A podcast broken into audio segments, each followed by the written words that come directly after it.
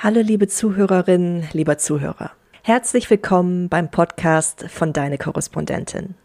Mein Name ist Sarah Tekert und ich bin die Niederlande-Korrespondentin im Team. In der heutigen Folge spreche ich mit unserer Schweden-Korrespondentin Regine Glass. Denn in ihrem Land hat vor kurzem ein wichtiges Event stattgefunden die Internationale Konferenz für investigativen Journalismus. Regine war für uns vor Ort und wird jetzt von ihren Erfahrungen, Eindrücken und Key Learnings erzählen.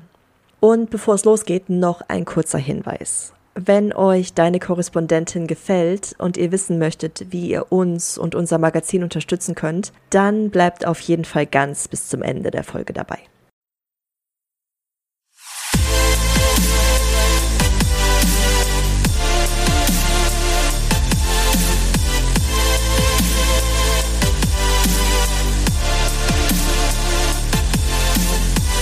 Willkommen, Regine Glass. Hi. Hi. Wie geht's dir? Mir geht's gut. Äh, es war ja sehr viel los in den ne-, letzten Tagen, aber wir hatten sogar noch ein bisschen Spätsommer hier. Also das ähm, Laune ist gut. Für die, die dich noch nicht kennen, weil du noch nicht in diesem Podcast warst, aber wir haben natürlich schon Artikel von dir gelesen auf deine Korrespondentin. Wie bist du denn nach Schweden gekommen? Wie kam das? Erzähl mal.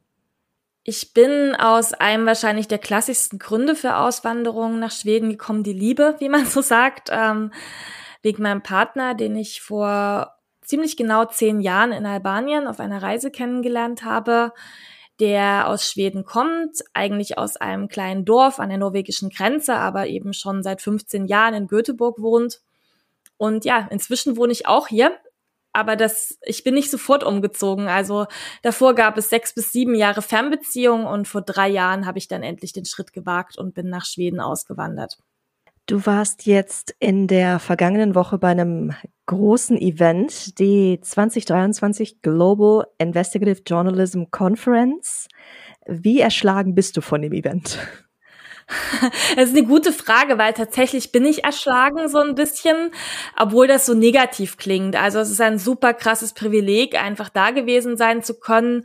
Es waren ja insgesamt 2100 Journalistinnen da. Das war ein Rekord. Das war somit die größte Konferenz seit 1977. Zum Vergleich, ähm, 2021 waren ungefähr 1600 Journalistinnen vor Ort.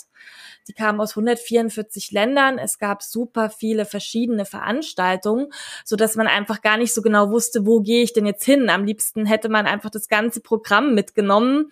Aber ja, man kann ja nur an einem Ort ähm, zugleich sein. Deswegen habe ich da eine kleine Auswahl getroffen hatte natürlich auch sehr viele andere Sachen, andere Jobs, andere spannende Projekte gleichzeitig, was es natürlich auch intensiv gemacht hat, auf der Konferenz zu sein. Aber alles in allem hätte ich dieses Erlebnis nicht missen wollen. Du hast mir jetzt schon ein paar Hard Facts gegeben, also viele Menschen da waren, zum Beispiel auch im Vergleich zum äh, vorherigen Jahr, 2021 hast du, glaube ich, gesagt. Ja. Wie viele Tage waren denn das und wie viele Locations? Also wie groß muss ich mir das vorstellen?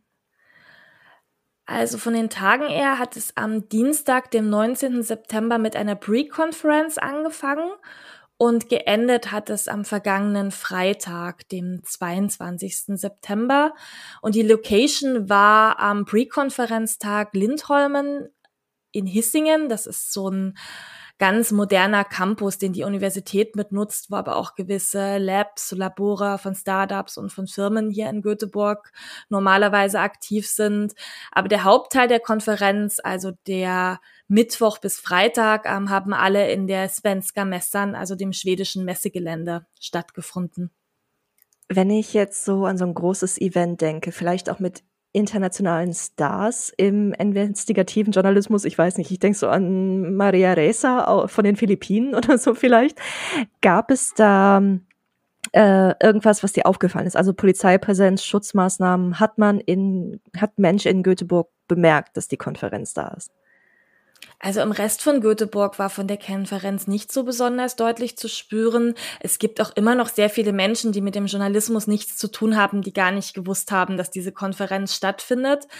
Aber es ist schon ein Thema auch in den Medien gewesen. Ähm, also es gab Sicherheitsvorkehrungen, ähm, es gab eine Taschenkontrolle, die ja auch auf der Straße deutlich sichtbar war, weil erstmal morgens oder auch den ganzen Tag über eigentlich, wenn Menschen zur Konferenz gekommen sind, mussten wirklich sehr deutlich alle Rucksäcke, Taschen kontrolliert werden und auch an allen Eingängen innerhalb des Messegeländes gab es eigentlich keinen Schlupfweg, sondern wenn man versucht hat, auch vom Café da reinzubekommen, immer mal, wenn man wieder rein und rausgegangen ist, wurde jedes Mal wieder die Tasche kontrolliert.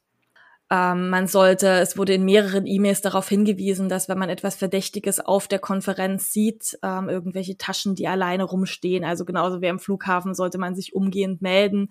Viele Securities waren auch vor Ort. Ähm, und es hat tatsächlich auch Morddrohungen gegenüber zwei russischen Kollegen gegeben, die dann gar nicht angereist sind die letztendlich, also das hatte das Fachmagazin Journalisten berichtet und dann später die Göteborg Posten hier in Göteborg, dass sie Drogen erhalten hatten ähm, von Menschen, die genau wussten, in welchem Hotel sie sich in Göteborg aufhalten wollten, wo sie im Flugzeug sitzen, wann sie wieder abreisen. Und das war den Kollegen dann zu heikel, dass sie leider gar nicht angereist sind. Kannst du ein bisschen vom Programm erzählen? Du hast ja gerade schon gesagt, es war so viel, du hättest gerne alles gemacht, das ging aber offensichtlich leider nicht. Ähm, vielleicht erzählst du mal, was du gesehen hast und was du auch noch gerne gesehen hättest, wenn du dich hättest zweiteilen können irgendwie. Ja, mm, ich habe eine Entscheidung getroffen. Ich habe mir eher Veranstaltungen angeschaut, die für deine Korrespondentin und auch mal für meinen Arbeitsfokus interessant sind. Ich schreibe ja viel auch über Feminismus, Rechte von Frauen in LGBTQ und ähm, habe mir deswegen Veranstaltungen über Datensammlung zu Femiziden zum Beispiel angeschaut. Ich war bei einem Panel der Global Investigative Women in Journalism und auch beim Vernetzungstreffen. Ich war beim deutschen Vernetzungstreffen, das gab es für mehrere Sprachen, also zum Beispiel auch für Französisch und für Ukrainisch. Bei einem Cross-Border-Vernetzungstreffen, ähm, weil ich gerne mehr auch Kooperationen mit Kolleginnen aus anderen Ländern machen würde. Ich war ganz egoistisch bei Freelance Survival Tipps, was dann auch nochmal ganz spannend war, von renommierten Reporterinnen zu hören, wie man sich so durch den Funding-Funnel ähm, schlägt, Funding-Tunnel, Entschuldigung, schlägt und ähm, ja, was man generell noch als freie Journalistin beachten sollte. Ich war bei einem sehr, sehr spannenden Panel, das war auch einer meiner Highlights ähm, zu Reporting on Children's Issues, weil ich das sehr spannend fand, war, weil wirklich seit frühesten Tagen schon im Lokaljournalismus bin ich persönlich mit Menschen konfrontiert worden, die bestimmte Traumata auch schon erlebt haben, zum Beispiel mit Geflüchteten 2015, mit denen ich gesprochen habe. Jetzt kann man als Journalistin auch einfach viel so ein bisschen aus dem Bauch heraus machen mit Empathie. Aber bei diesem Vortrag es, ging es eben darum, dass es auch Traumaschulungen gibt, die für Journalistinnen angeboten werden, wie man denn damit umgehen kann, wie man ethisch auch damit umgehen sollte, wenn man mit traumatisierten Menschen spricht. Und das habe ich sehr, sehr für sehr, sehr wertvoll gehalten. Für solche Dinge habe ich mich dann entschieden, die eben unmittelbar für meine Arbeit auch wichtig sein können. Was ich leider weggelassen habe, obwohl ich es sehr gerne gemacht hätte, die Tage waren auch voll mit lauter Skills lernen zu Datenauswertung, äh, wie man auf Corporate Data zugreift, Programmieren lernen mit Python und Java. Und da bin ich aber realistisch geworden, dass ich nicht glaube, dass ich in eineinhalb Stunden in einem Kurs wirklich diese Kenntnisse mir ausreichend angeeignet hätte, um sie mir auf, mein, auf, um sie auf meine Arbeit ähm, sofort anwenden zu können.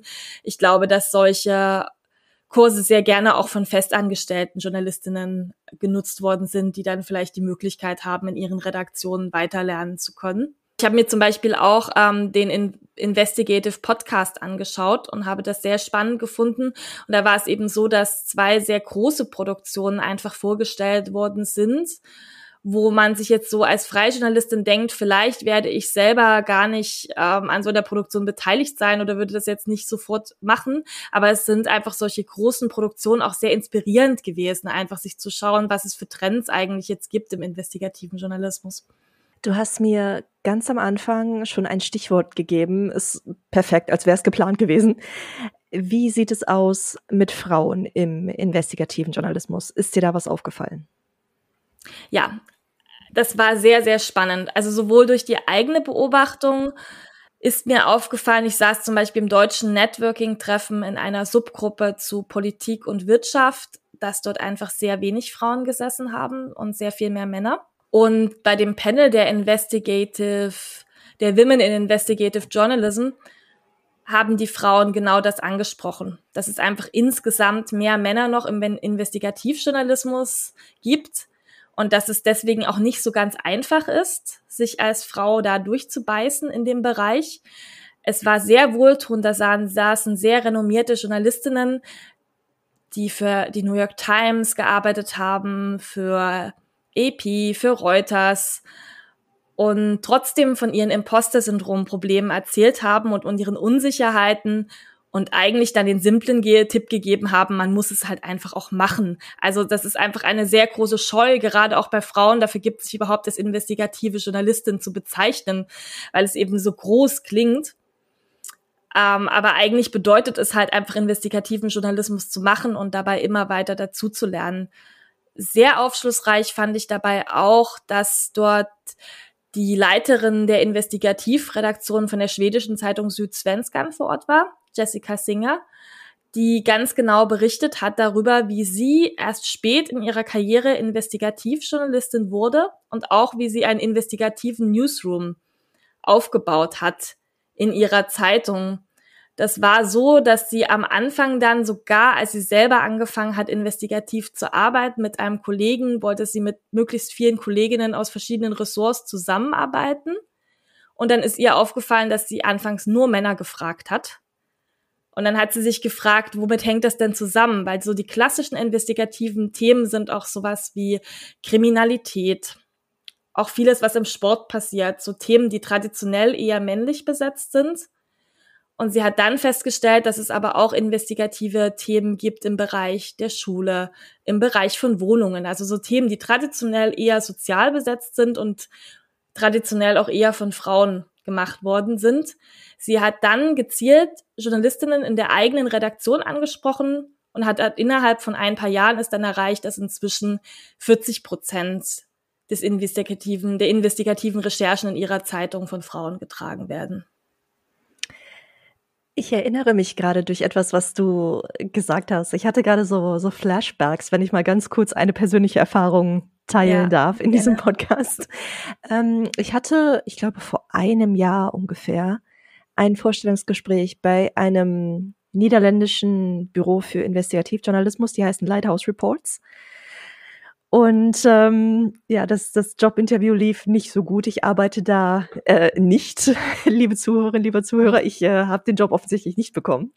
Ähm, und zwar ging es darum, dass sie mich dann auch irgendwann gefragt haben, wie ich mich selber im investigativen Journalismus sehe. Und ich habe, glaube ich, eine Antwort gegeben, die die Leute dort, das waren zwei Männer, äh, in diesem Gespräch, die die beiden, glaube ich, gar nicht so gut fanden. Mhm. Und ich habe genau das gesagt. Also ich habe einfach gesagt, dass ich finde, dass ich, dass dieser Begriff Investigativjournalist, Journalistin wahnsinnig elitär ist und es ist einfach so wahnsinnig geprägt von Popculture. Also diese, dieses Bild, dass der Typ dann irgendwie bis mitten in die Nacht rauchend in seinem Büro sitzt und in irgendwelchen dodgy Hinterzimmern dann irgendwelche ähm, Kontakte trifft oder irgendwie im dunklen Parkhaus oder sowas und einfach dieses Crunching Numbers die ganze Zeit. Während ich halt auch finde, gerade so Recherchen, wo es darum geht, Menschen dazu zu bringen, von ihren Erfahrungen zu erzählen, gerade in Machtstrukturen. Also zum Beispiel Boys Club, der, der Podcast zum Machtmissbrauch bei der Bild. Das ist eine mega investigativ Recherche, aber es wird so ein bisschen belächelt. So, ja, es sind halt nur so weiche soziale Frauenthemen irgendwie. Und das habe ich halt bei diesem Jobinterview erklärt und ja, ich habe offensichtlich den, den Job nicht bekommen. Das fand die, glaube ich, nicht so geil irgendwie. Ja, das ist halt wirklich sehr schade, aber umso positiver fand ich das halt, das auch zu hören, weil ich kenne das auch, um so persönlich zu werden, diese Bedenken irgendwie, ist das denn überhaupt groß genug und ähm, kann ich da überhaupt mithalten? Und deswegen habe ich das so empowernd persönlich empfunden, dass da eben auch Frauen vor Ort waren, die darüber sprachen, dass natürlich kann man jedes Thema auch investigativ angehen und auch diese vielleicht traditionell als weicher geltenden Themen eignen sich eben für den investigativen Journalismus. Was waren denn deine Key Learnings von der Konferenz? Was hast du konkret mitgenommen? Vielleicht nicht nur zu Frauen im investigativen Journalismus, das ist Female Empowerment, sondern auch vielleicht zukünftige Trends. Also was könnte da kommen in Zukunft? Darstellungsformen werden weiterhin multimedial bleiben und gerade bei diesem Investigative Podcast Vortrag habe ich eben wirklich gelernt, dass der Podcast ein Medium ist, was kein kurzfristiger Trend ist, sondern weltweit immer weiter wächst. Ich habe halt auch gelernt, wenn man Podcasts zum Beispiel Audio nicht nur in einer Sprache veröffentlicht, sondern einfach nur zum Beispiel Englisch dazu nimmt in so Ländern wie Schweden oder Niederlanden, wo die Sprache, die von der Majorität gesprochen ist, auf der Welt nicht so viel gesprochen wird. Wenn man den Podcast noch in einen anderen Markt übersetzt, erreicht man sehr viele Hörerinnen. Das war ein Learning, was ich hatte und dass Journalistinnen weiterhin oder noch viel mehr mit Daten arbeiten werden in der Zukunft wahrscheinlich, dass es da noch sehr, sehr viel Potenzial gibt, weg von Einzelfallgeschichten zu gehen und wirklich mit großen Cross-Border Daten zu arbeiten. Ein Beispiel dafür ähm, war tatsächlich auch ein Vortrag über den Umgang mit Femiziden, den ich mir angeschaut habe. Das war dort ganz gut gezeigt, dass das so ein Thema ist, was wenn man Nachrichten über Mord an Frauen liest, dann wird oft nicht diese große Tragweite eigentlich dafür angegeben, sondern es wird oft als Einzelfall betrachtet, als ein Fall von häuslicher Gewalt. Und wenn man das eben mit einer großen Datenbank zu Femiziden, die europaweit in dem Stehen ist, einmal in den Kontext setzt, dann werden solche Themen halt viel greifbarer und ihre Tragweite noch viel greifbarer. Hast du selbst schon mal mitgemacht bei einer Investigativrecherche? Oder falls nicht, was wäre ein Thema, wo du große Lust drauf hättest? Vielleicht in Schweden oder allgemein oder Crossborder, egal. Ich habe bei einer Investigativrecherche vor etwas mehr als einem Monat tatsächlich das erste Mal mitgemacht. Und das war zwei erste Male. Zum ersten Mal investigative Recherche und zum zweiten war es auch mein erstes Mal Fernsehen für den öffentlich-rechtlichen Rundfunk. Bei der Recherche ging es um illegalen Autohandel und Geldwäsche im sehr großen Stil über Grenzen hinaus. Und was ich daran so spannend fand und was ich auch im Gespräch jetzt auf der Konferenz mit Kolleginnen hatte, oft denken Journalistinnen, wenn sie in den Journalismus kommen, an die großen Schönschreibegeschichten und an die großen Reportagen. Und das macht ja auch Spaß. Aber es kann halt wirklich auch Spaß machen, die Person zu sein, die Informationen sammelt und die Person zu sein, die zum allerersten Mal etwas herausfindet, was kein anderer weiß. Und dieses Gefühl hatte ich bei dieser Recherche auf jeden Fall. Ich habe mit Leuten gesprochen, die noch nie mit Journalistinnen gesprochen haben vorher. Und das finde ich eben auch spannend, wenn man nicht die zehnte Person ist, die eine Frage in einer Variation stellt, sondern wirklich versucht, Stimmen zu finden, Menschen sichtbar und hörbar zu machen, die sonst nicht so oft die Gelegenheit dazu haben.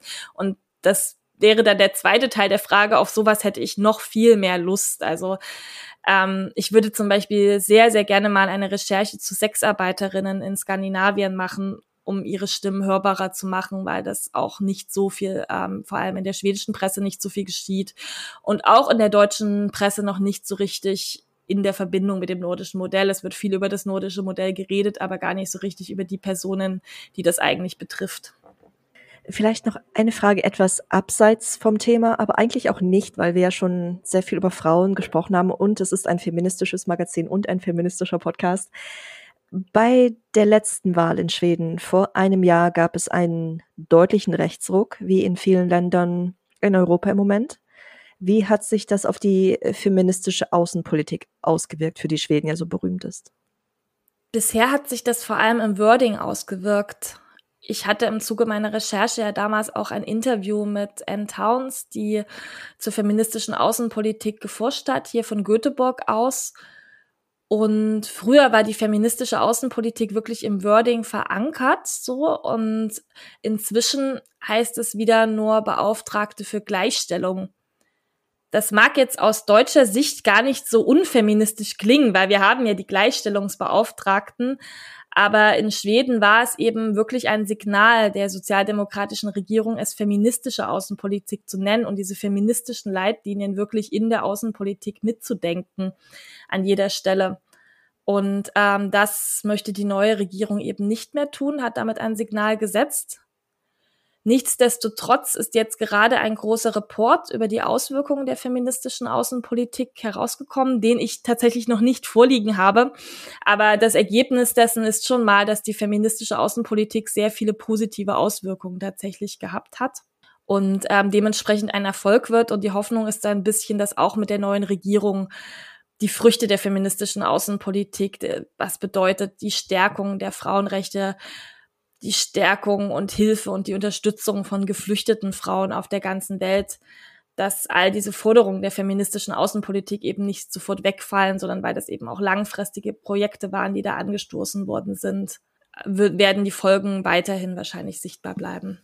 Worauf dürfen wir uns als nächstes von dir bei deiner Korrespondentin freuen? Zunächst einmal werden die Unterstützerinnen von deiner Korrespondentin am Donnerstag die Möglichkeit haben, zwischen 17 und 18 Uhr mit mir zu chatten und mir nochmal Fragen zu Schweden zu stellen wenn Sie zum Beispiel noch mal was genaueres zu feministischer Außenpolitik ähm, wissen möchten oder auch zu neuen Regierungen oder allgemein, wie das Leben in Schweden eigentlich ist. Also manche stellen sich das ja vor wie so ein Paradies und ja, es ist sehr schön hier, aber es gibt natürlich auch Probleme, wie in allen anderen Ländern auch. Ähm, solche Fragen dürfen natürlich auch gerne gestellt werden. Ansonsten arbeite ich gerade an zwei weiteren Texten für deine Korrespondentin. Auf einen davon freue ich mich auch schon sehr besonders. Ähm, ich werde in den Norden von Schweden fahren und mit einer Aktivistin für die Sami, für die indigene Minderheit in Schweden sprechen. Und außerdem arbeite ich zur Selbstbestimmung von Menschen, die sich nicht ähm, als das Geschlecht definieren, bei dem, zu dem sie bei ihrer Geburt bestimmt sind. Und werde da über Unterschiede zwischen Deutschland und Schweden auch schreiben. Regine Glass, vielen Dank und viel Erfolg und alles Gute. Dankeschön, dir auch. Und bevor ich diese Folge abschließe, noch kurz ein Hinweis. Wenn euch deine Korrespondentin gefällt, dann könnt ihr uns auf Steady mit 4, 8 oder 20 Euro im Monat unterstützen. Einmalige Spenden sind natürlich auch möglich und immer sehr gerne gesehen. Schaut dazu gerne auf unsere Website deine-korrespondentin.de und dort findet ihr unter Unterstützen weitere Informationen. Und dann sage ich jetzt schon mal Vielen lieben Dank für eure Unterstützung und noch einen schönen Tag. Macht's gut.